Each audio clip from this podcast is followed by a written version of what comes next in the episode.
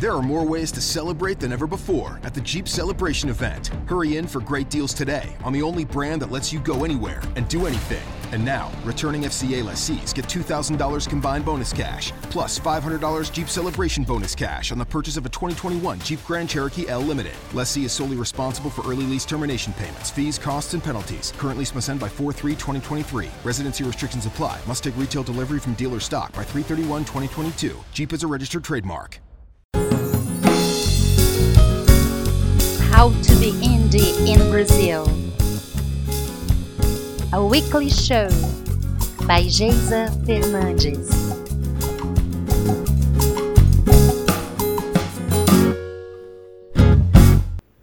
Episode 10. Hooray! No, hooray is not the name of the episode. The name of the episode 10 is Let the Tune Set the Gender. Hooray was just my spontaneous way of saying, Thank you, we did it. We are in episode 10.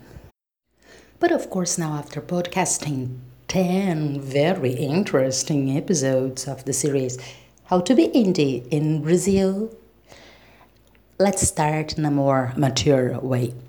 so, again, episode 10 Let the tune set the gender. Listening here to the great Ella Fitzgerald.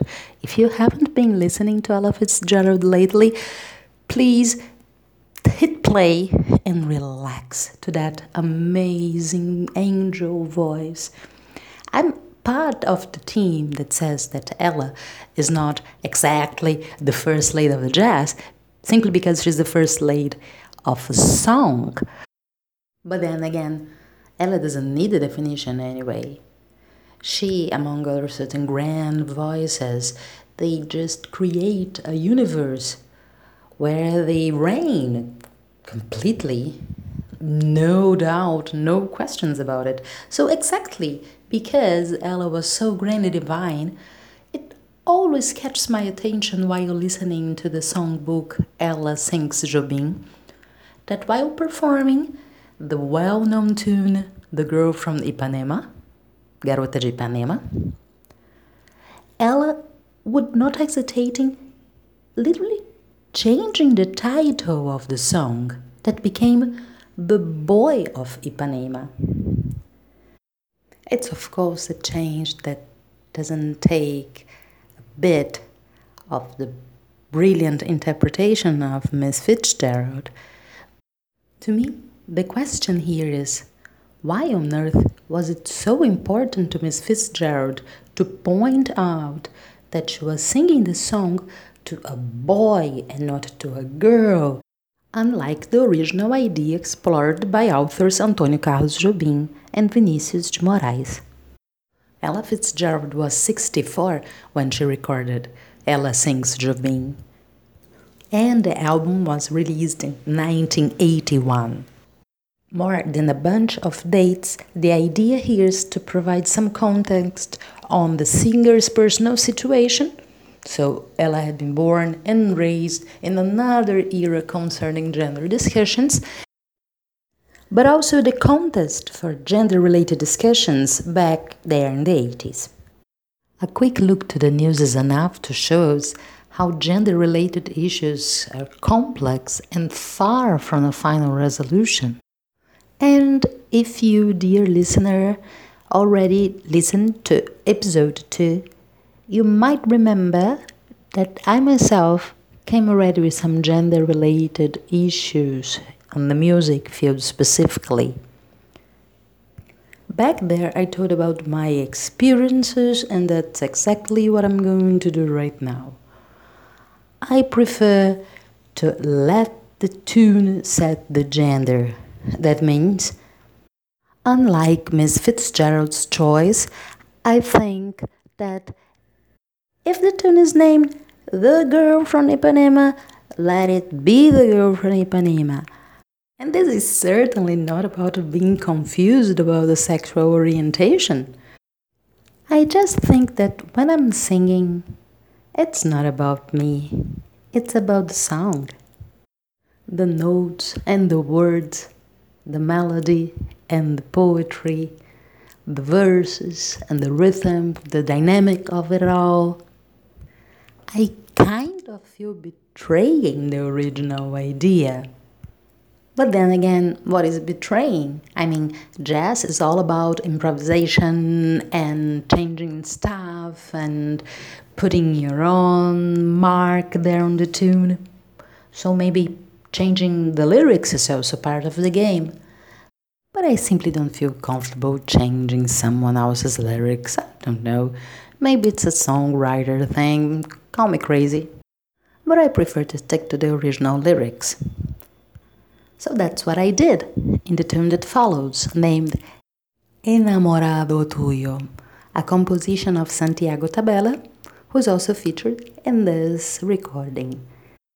The lyrics of Enamorado Tuyo tell the story of a guy giving examples or proofs of why he's not in love with a certain girl. And of course, the more he tries to prove it, the more he proves us that he's totally head over heels. I love the tune, I wanted to record it, and I wanted to have Santiago there with me. He liked the idea. And even if in certain cases the duets, where the different voices represent different characters in the lyrics, in this particular tune, I just wanted the same story being repeated in a male and in a female voice, like, I don't know, having different points of view but all of them focusing on the same person. Maybe the different voices inside one's head. Too complicated? Nah, I'm sure you got me. I hope you enjoy Enamorado Tuyo, your final treat.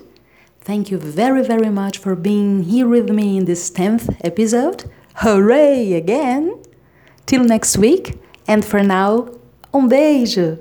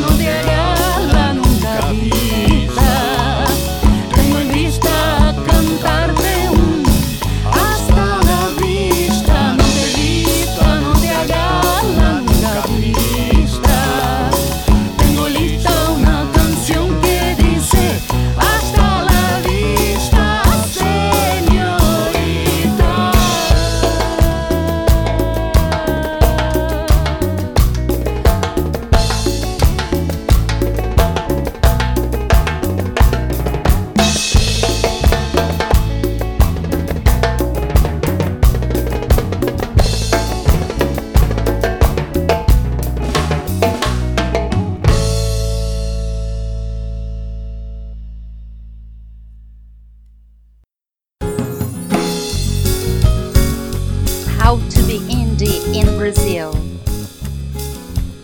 A weekly show by Geisa Fernandes.